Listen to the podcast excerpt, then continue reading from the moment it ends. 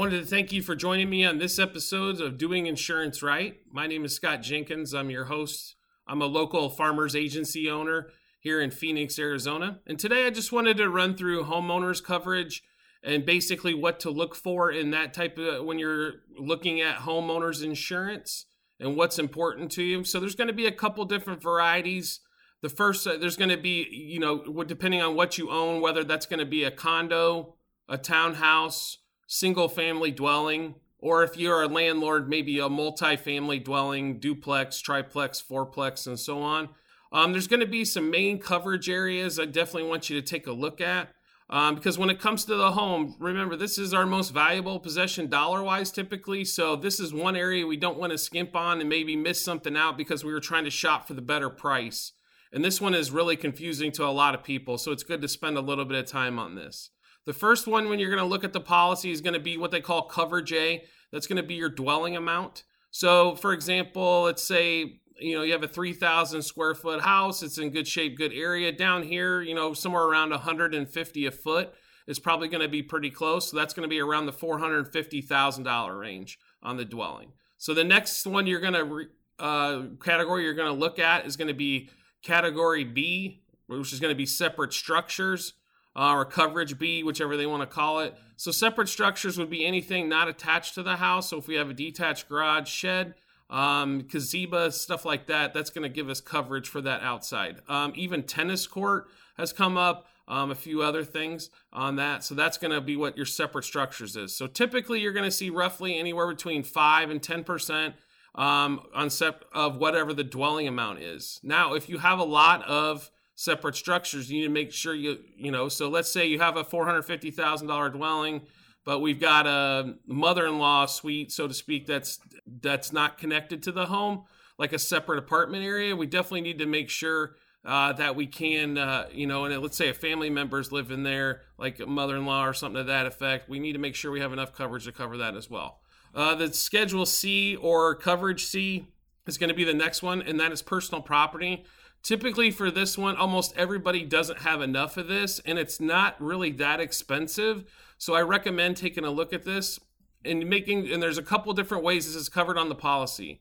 Uh, it's either replacement costs, where basically they're going to go through and price out whatever it costs to replace everything with new things, or they're going to what basically an actual cash value, which would be, for example, we bought a pair of jeans two years ago for eighty dollars now that pair of jeans is worth $60 is how they would evaluate it. So definitely something to keep in mind on which coverage that you have if it's actual cash value or replacement cost.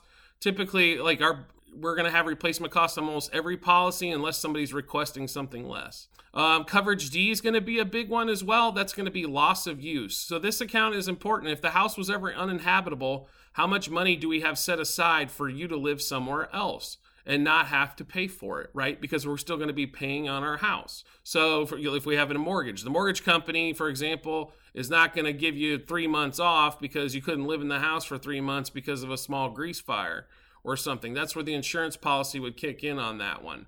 So you continue to make your mortgage payments. The loss of use account basically is for housing. We're going to need some immediate housing if it's something that like a fire or something to that effect.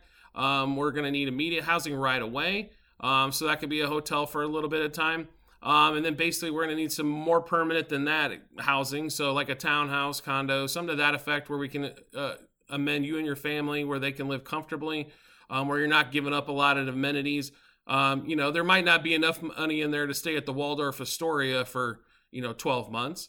But more times than not, typically you got to figure, okay, so 5,000 bucks a month roughly for you know 12 months is about 60,000 bucks. So once we get to that point, you should be okay. Typically that's derived off a percentage of the dwelling again. So a lot of times you're going to see like if we go back to that $450,000 dwelling scenario, you're going to see 20%, which is $90,000 that basically is going to be in that type of uh, account. The next one is to me is one of the biggest ones. I'm always big on the our getting sued account basically, and that's going to be coverage E. Uh, that's going to be personal liability. So typically, your the minimum typically for a home is going to be a hundred thousand. You're going to see that on probably quite a few condos, um, especially. Typically, I recommend this is not an expensive category. Let's look at you know, how much coverage we actually need. In previous episodes, we've went through that on the calculation.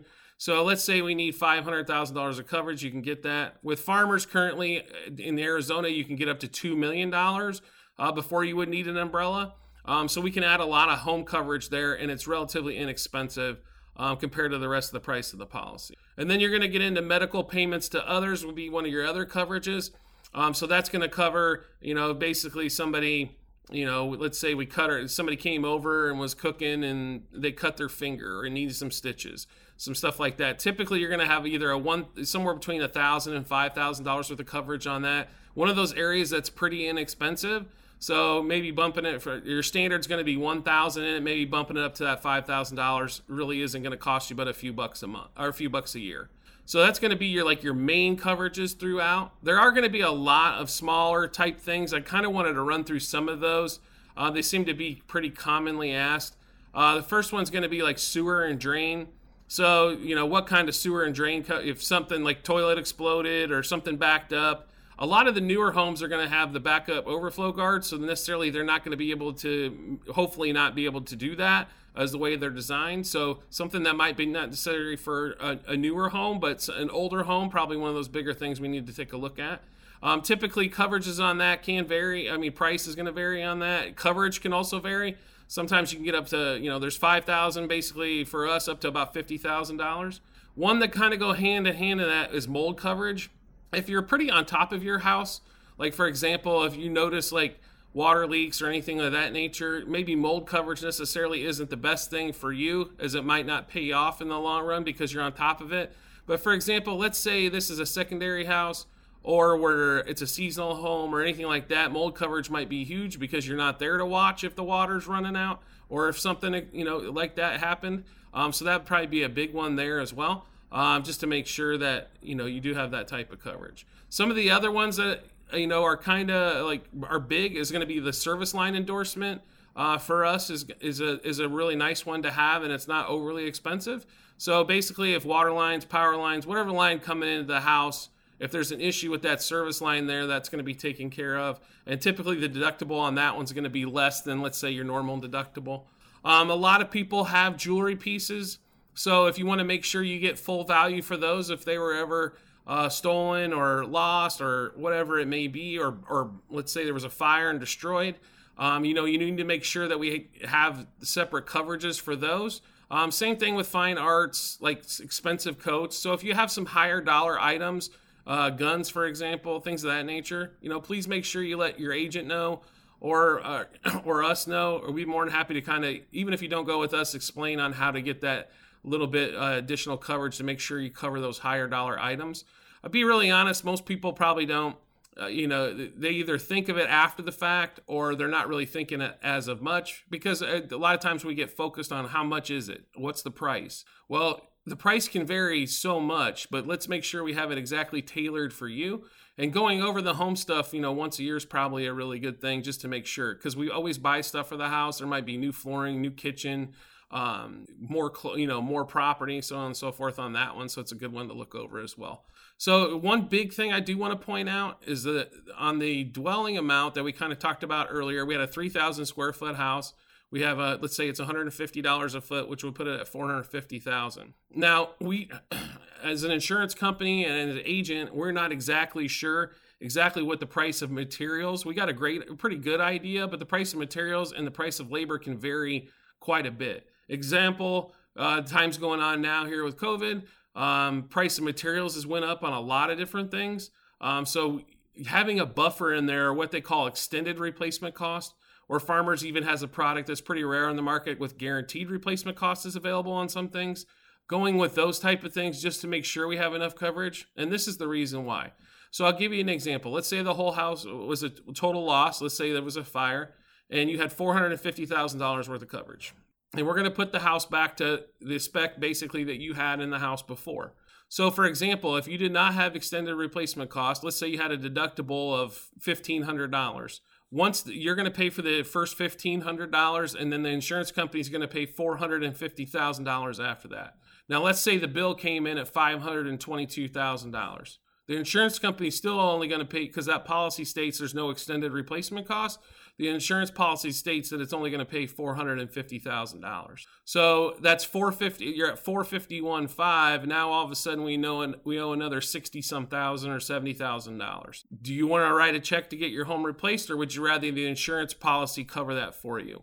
I've seen a lot of policies come in especially over the last year because everybody was so focused on price that they do not have an extended replacement cost. And i guarantee you no company can get, can narrow it down to that exact dollar amount. That's why that buffer is important. Typically you're going to see somewhere between 10% additional 25% additional. I always recommend to people to at least get the, to get to 25 it's not that much more to get that. And then you have peace of mind knowing if that house burns down guess what? I know they're going to rebuild it and i'm not going to have to come out of pocket except for my deductible who wants to come out of pocket? The whole point of paying for insurance is for the insurance company to pay for it if something if a disaster happens. Why would I want to pay them and have to come out of pocket if that's the case? So definitely want you to take a look at that in your own policy just to make sure, uh, and make sure you know who has your homeowner's insurance.